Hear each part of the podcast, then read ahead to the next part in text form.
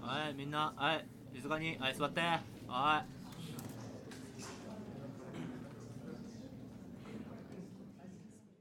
はいはいみんなが静かになるまでにえー、鎌田くんがえー第2形態から第3形態になりました 進化したよこれわかわわわ蒲田っつったらもうもうあれであるあれだよね あれだよはいああもうだけどもう鎌田って言った時点でもう分かると思いますはい今回ピンときたえー、16日はいうん2018年12月16日にはいえーシン・ゴジラ」が、えーはいはい2回目のテレビ放映あります、あ二回目だ2回目です三回目くらいだと思ったけど二回目まだ2回目まだ二回目うんこ のね「シン・ゴジラ」にうん我々あのーぶつけて合わせ乗っかてり乗っかりサクサうクん後乗せサクサクででゴジラ回を今回やります、はいはいというのも私サブサーライダーはい特撮大好きな んですそうやね大好きで俺すはどっちかっつうと特撮よりはあのうんねプリキュアとかうんライダーの方だから日朝の方だからそう俺ウルトラマンとかゴジラに関してあんまり詳しくないんだけどじゃあいや特別講義とといいううここととでで今回、えーまあ、シン・ゴジラも含めてゴジラシリーズについて今やまでのります、ということでゴジラに求める理想論というかゴジラに求めるイデア論というものをうん今回やっていこうかなと思いますので、はいはい特別授業ですよ、はいあじゃあ早速いきましょうサはブいサーおいサブサーライダー とごめんご めんこれは俺 のミスだこれは俺のミスだ、はいはい先走った じゃあいきますはいサブサーライダーとキュアイト の学者気取り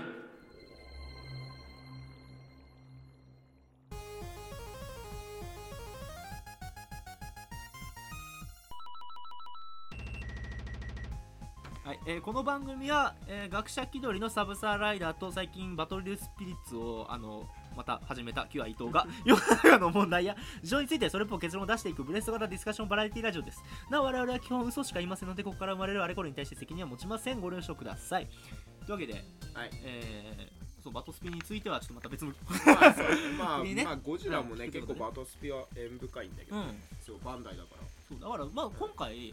まあ伊藤君はそこまでゴジラ見たことないということではいはいはい全然シンゴジラぐらいシンゴジラぐらいかあなあちゃんとしたゴジラを見たっていうこれは本当にねそういう人が多い今多いからのはうんシン・ゴジラは見たことあるけどゴジラは分かんない知らないっていう人がいるからまあじゃあじゃあそういう人に向けて喋ってこうとうんもちろんゴジラ好きにも向けても話すし、はいはいはいはいだから「シン・ゴジラ」とっかかりでゴジラシリーズ見てくれたら一番嬉しいし、うんバトルスピッツでそのゴジラ出てきたそうだね時も、あこのゴジラこのゴジラだみたいな、このゴジラここのの作品ゴジラこういう場面あったよねそうみたいなは なってくれたら嬉しいかなと思うのでちいはょっと今回話していこうかなと思うのでよろしくお願いしますいよろしくお願いします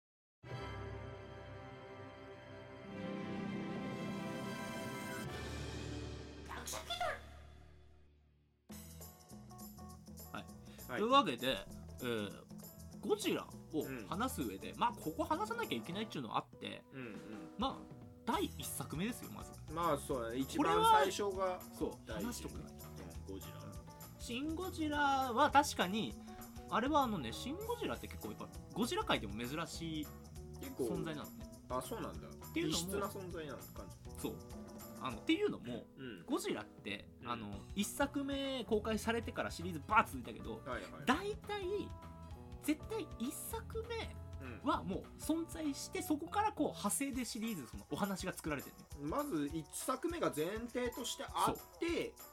みんなゴジラの存在を知った上でのそう話話なんです世よ、界観といううか、ん昭和はもちろん結構昭和はまあバラバラな時もあるけど、うんちょっと話つながってて平成、えー次もう復活した時うんもうやっぱり第1作目でもうゴジラ現れてうんるからそこから話、まあ、そ募こ集してんだね、うんそこから話がつながってって繋がってるね、でそこから2000年代のやつうんミレニアム以降もそこからに繋がったんだけど「シン・ゴジラ」がこれ珍しいのは第1作目が存在しない世界の話うんあー完全に今の現在でに出たらどうなるかっていうそうそうそのがシン・ゴジラ、うなんだけどうん、まあやっぱりどうしてもね「シン・ゴジラ」見ちゃうだけ見てると、うんまあ他のゴジラ見なくてもいいやってななっちゃう よねだからやっぱうんそれだけ完成度高いっていうかそうそうそうシン・ゴジラが、うんだけどやっぱり第1作目あってこその「シン・ゴジラ」っうんていうのもやっぱり知ってほしいしうんオマージュとかそういうのもああるるしんだろうけど、シン・ゴジラの曲と、ねう、ん曲、あれ、福部明さん作曲してるうん曲とかも、やっぱり最初のゴジラから持ってきてる曲うんばっかだし、やっぱりちょっと最初のやつ説明しときたいなとはいはい、思っはいて、最初のね、えーゴジラはいこちらの1954年11月3日に、まあ、東宝が制作した、うん70年近く、でこれ、えー、と日本で初めての空想特撮え作ーまあ怪獣映画記念すべき、そう特撮映画自体は作られてたうんでも怪獣ものっていうのは初めて初めてなのあのー生みの親だね本当に本当に怪獣っでまあ大体、えー観客動員数が961万人て961万人、多いのか少ないのか分かもんうねちえょなっと当時のことは分かんないから、うん分かんないんだけどまあでもそれでも大ヒットであ大ヒットえーっとこれがもう1作目大ヒットしたおかげで、もううんハリウッドにも持ってってるあー海外でも公開されてる1作目目が、すごいね、あマジかそんな前からもうハリウッドでととんでもなかったんだよすごいねゴジラ、あのー最初でも酷評だったけどねえーあもうそんなに評判良くなかった公開前とか、うんあのゲテモノ作品あー暇かるみたいなその時はもう全然そういう前例がなかったからそうそうシそうーズンまあええと怪獣映こん画な面白いのかよと、アうんメリカのキングコングあーすごいじゃんそういうのがやっぱあるからねそうそうそうえなんで着ぐるみでうんはみたいな子供っぽいみたいな、だったんだけどで、まあ、公開した直後もなんか評判良くなかったのよ映画あー評論家そんなにからうんでもそんなことは関係なしにバンバンバンバンもう受けてたから口コミとかで売れてるそうそうそうそうそうまあ、えーでストーリーの方うん説明するとねあのーまあざっくり言うと、うんまあ海底にいたジュラ紀の怪獣うんゴジラ、うんゴジラくんがあのーとうんとねビキニ沖の水爆実験って聞いたことないうんはいはいはいはいはいあはいのビキニ水爆うんそうそう有そう名だねあの水爆実験で、あの被爆してうんうんうんそれがゴジラあの放射管炎吐けるゴジラになって突然変異しちゃったそうそうそう核のその頃よくねなんかね、うん核物質はねそういう不思議な力があるみたいなあるみたいな設定よくあったからね、まあそれで東京に上陸するはいはいはいはい、っていうまあざっくりと説明するとこんな感じまあ、今考えるとよくある設定っていうかね、でこれ監督が、うんえー本田一郎さん、うんえーこの人山形の人あそうなんだえす記念すべきそうなんかシンパシー感じるでしょこれは山形があんま幼いのよあそうなの今日初めて聞いたもん言えないでしょ俺それ初めて聞いた、うんだ俺は言いたいあうのん記念館作って山あ形もうあの 頼まんあ土地はいっぱいあるからもうどこでも作れるから当時の東宝で黒澤明か本田一郎さんかってあでもそんなうん二大ってことだったそんなにか今もうだってほん、まあ、黒澤明は今でも聞くけどで奇抜な黒さはうん堅実な本田さんっあそうなんてだ感じなんでえーでまあ、えー特撮特撮技術監督があの円谷英二さん、はいはいはい、うんはいおなじみつぶやそうそうそうでまあ原作、まあ、加山茂さんとか、まあ、そこら辺の説明はちょっと、うんあの長くなるからあれだとはしいて、はいはいとりあえず本田石郎さんだけ覚えておいて、ああうん、山形の人として、山形の人うねん、ちなみにゴジラ最初に入ってる、うんえー中島さんっていう人なんだけど、うんこれも山形出身あそうなのアクターさんアクターさんスーツアクターさんだかだから俺ほとんど山形映画っつってもいいのよらもう知らないでし過言ょではない知らない知らない知らないだから記念館を作 れ誇るべきねおい山形県生みの親と言っても過言ではないこんなね無冠の帝王と言われた本田一郎さんこれが作ったのうあのー当時これ何がすごかったかって言ったらんこのねビキニ沖の水爆実験って起きたのってうん1954年のいつだっけかな3月ぐらいかあーじゃあその年代のほんうんもう本本当当ににうん、うんプロデューサーの田中さんがうこれなんかその使えるっていうかんあネタねまあネタっていうかそう題材にできねえ題な材とにできるっていうことで作られたのうんうん映画なんだけどもともとあの「原始怪獣現る」って映画があのアメリカかな、うんあったうんうんまあ、同じ感じで原子力の力、まあ、うん影響で巨大化した恐竜が街を暴れるみたいな、メインコンセプトみたいなのはそうそっちであったんだねでそれを元にした感じで作ろうんみたいなうなってたのねで当時円谷英二さん、うんえーこの時はね、まあ、怪獣映画は作ってないけど特撮うん監督としてはもう有名だったのね、うんそっちの方の世界でねそうマレー沖海戦っていう戦争の、うんまあ、なんだろう記録映画みたいなうんはいはいはいなんだけどこれが、あのー海軍当時の戦時中か海軍の協力で作ったんだけどあまりにもすごすぎて、成功すぎ て当時戦後の GHQ が、うあのーこれ真珠湾攻撃の映像なんだけ どねんうんうんこれ本物だろってああこれこれはどう見ても本物だとあーだからもうあのーこちらにその資料を渡せって またなんか戦争仕掛けようとしてんじゃねえかみたいな そうそうだからうんもういいから渡せってうお前ら先輩だろ って危ねえってそうなんでこんなビデオ残ってんだおかしいだろってうんいやいや我々頑張って作ったんですってうん嘘つけやっただろこのことになったぐらいすごかった当時なるほどね、って言っても円谷さんっていうか特撮技術そこまで認められてたけど、うん周りの東宝の人たちからなんかこう、えー特撮なんてみたいなああそういう風潮あったのね、そうでもだけどもその、まあ、ゴジラ作りたいなって当時は G 作品って言われたのうん G はゴジラのあのジャイアントうんジャイアントあジャイアントなんだでそこで円谷さんと企画なって、うんで本田さんが加わる、はいで本田さんはまあうーんとまあそう円谷英二さんばっかスポット当たったけど本田さんってこう人間ドラマとかうんをもすごく細かく作る監督なのでだか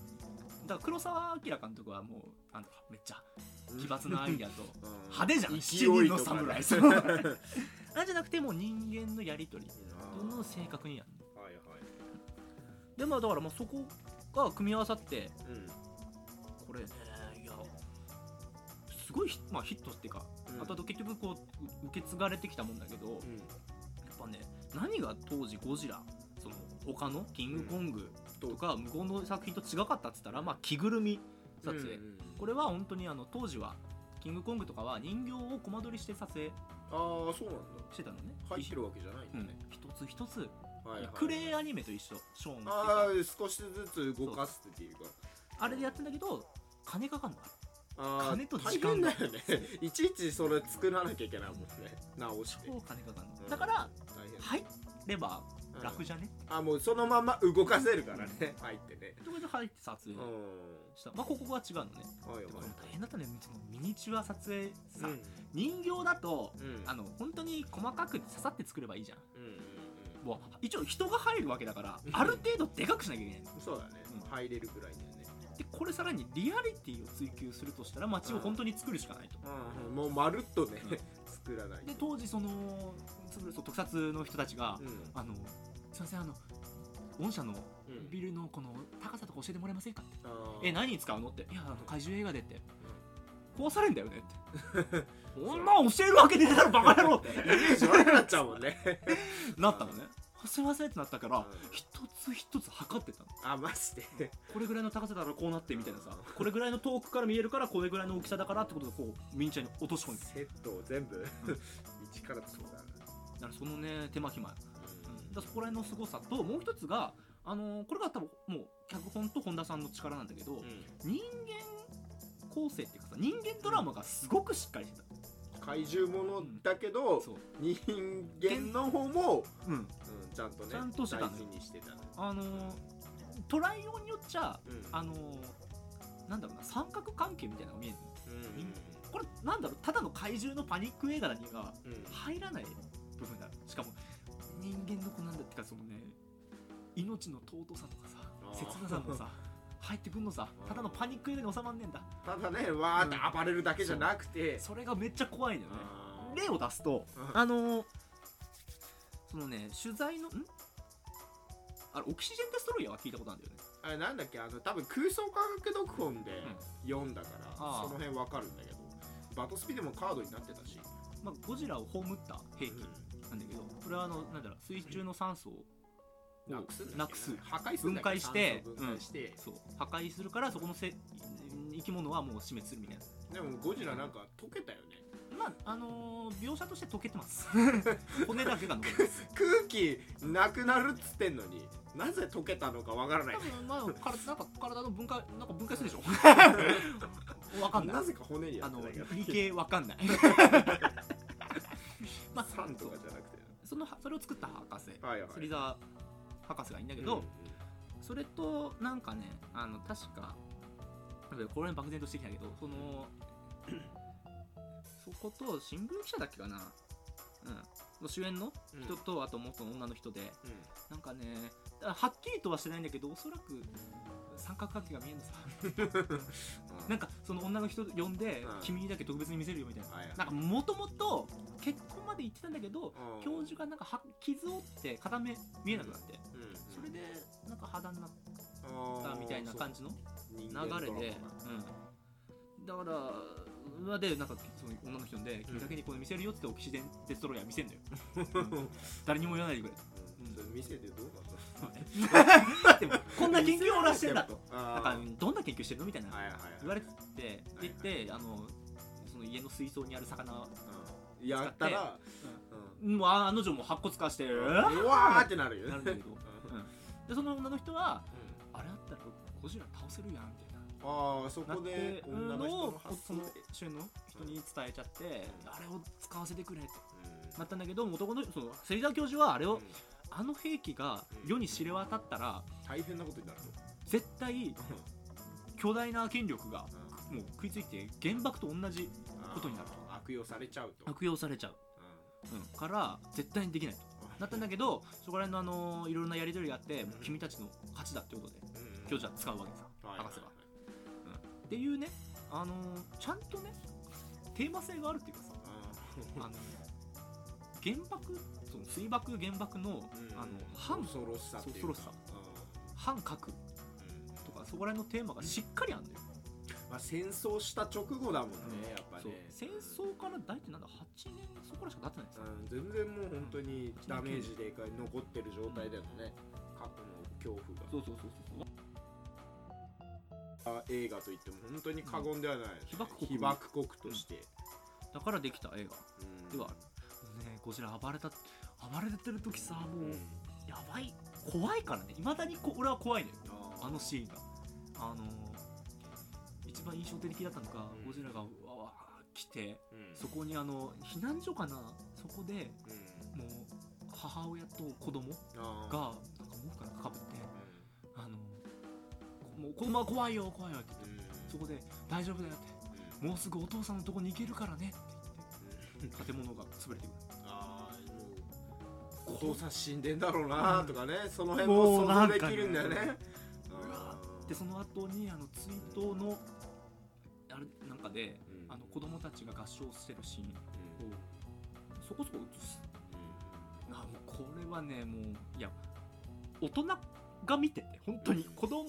はゴジラだって言ってうるんとわ思ーうっんだけて暴れるの好きだろうけどちょどっともう一度考えてみないと それここら大辺丈夫とテーマについてなんかもっとこの今何こそ気ねなく暴れてるけどねそのだからもうちょっと戻ると「シン・ゴジラ」でいろんなこと思った人がまたゴジラの最初の作品見てうん同じこと思う瞬間あるからうちょっともう一回見てみよう確かにちょっとチープなところはあるよ特撮技術的にねん最初まあまだね時代もね古い映画だからねで怖えからあ怖えっていうか考えるから考えさせられるからーその辺はねで最初の,、えー、とその芹沢うん博士がゴジそのオキシジェンデスロイヤー使うわけよ最後、ゴジラが海で寝てる海で寝てる横 であのその俳優主演の人と名前忘れたけどうん古いからねそうね平田さんあの役名役名じゃなくてああのー役者さん俳優さん、うんだからそれは、まあ、その芹沢博士と一緒に潜水艦潜ってうんそのデストロイヤーを使うんだけど、あのー最後、えーデストロイヤーを起動したところで、あのこの紐ついてるから引き上げてもらう、だけど芹沢博 士あの自分の紐だけ切んおおだよスパンって切んのどうしたどうしたあのーこれだから最初の言ってることなんだよこれが世に広まったら、あのもういろんなことあーだっそうてかまた第二第三の戦争が起きると広めないよよううにに博士ごと行くのそかうあー私が生きてる限りうんまた作られちゃうからオキシエンデストロイヤーだからゴジラと共にうんなる葬るっていうのでこれがまたねほどねめっちゃいいんだ深いなで最後うんあのー志村隆さん演じるえー山根博士がうん本当にそのゴジラなくなってもう死んだぞやったーってなってことであのゴジラが最後の一匹だとは思えないってうんまあまだ ちょっと余韻をねそれで終わんあのーもうなんだお いあー後味がねこれあれだなと思ってそのシン・ゴジラにつつながってんのそうだねあれまだなんか進化してる途中みたいな感じなんだもあれで終わんじゃんうああれオマージュだって残してんだね余韻をあちなみにその志村山根さん演じる志村ん、志村隆さん演じる山根さんの志村隆さんってあの七人の侍に出てくるうんうん人だから、まあ、見ればわかる、七人の侍も面白いねうん、超面白い名作だから黒澤明監督は、まあ、それもあれをあれでめっちゃ面白いけどまあそんな感じゴジうラんの最初は、うんそんな感じかな俺ゴジラのね怖いとこトラウマシーンみたいな、うん俺あのなんだろう「シン・ゴジラ」で思ったのがあの、と鎌田君がさ、うんあのいや来る時にさ、うん這いずってくるじゃん、うんあれでさ街とかいろいろ倒れるじゃんあれでこうた鎌田君がのしかかって、うん倒れそうになってるビルで中でお母さんが早く準備しなさいみたいあなー子供にうん言って結局倒れるじゃんうんあそこのシーンすげえ怖えシーンだなと思ってそれ一人た何気なく倒れるビルの中でも全員に人住んでてそう、うん、シン・ゴジラであのああいう風なシーンってあそこぐらいあそこしかないじゃんその人がこう実際にさ、うんあの一つでもインパクトでかいよねあ怖えんだの怖えよなあれ確かにあのでかさの生き物がさあ血しぶきにしたってさあんな大量に出たら死にも出るわさ 本当にだからさ何気なくさあの怪獣映画とかでさ、うんウルトラマンとかだとさ描写されないじゃんその暴れてる街が倒れたりした時のはそれよく考えたらすげえ人数死んでるよなと思ってそういうとこね描写されるとやっぱ怖えなと思うゴジラゴジラ作品は割と、うんそこもなんだろうねそんなにバタバタ人がやられるシーンってあんまり映さないとこなんだようんないよ、ねまあうん映す映す時もあるけど、うんこう本当にい一点だけうんでそれって怖いっていうかさうん思い知らされるんだよその描写一つでねちなみにあのーなんてずれるけどうんガメラはうんゴリゴリ映 す平そう成いうガメラシーンはをそういうシーンゴリゴリ映す新宿か新宿でうんガメラが暴れるシーンで、あの人が吹き飛ばされるシーン普通に映すそうなんだあんまないけどね怪獣映画って、まあそこはまた別の機会にあーそう話すけどあのーうんあのね、最初のゴジラ今何分だだ 結構すでにやあばいる20分喋ってんな やべえなすでに収めれてたのにな30分で収めれてたかじゃあ次行こうもうらはいはいはい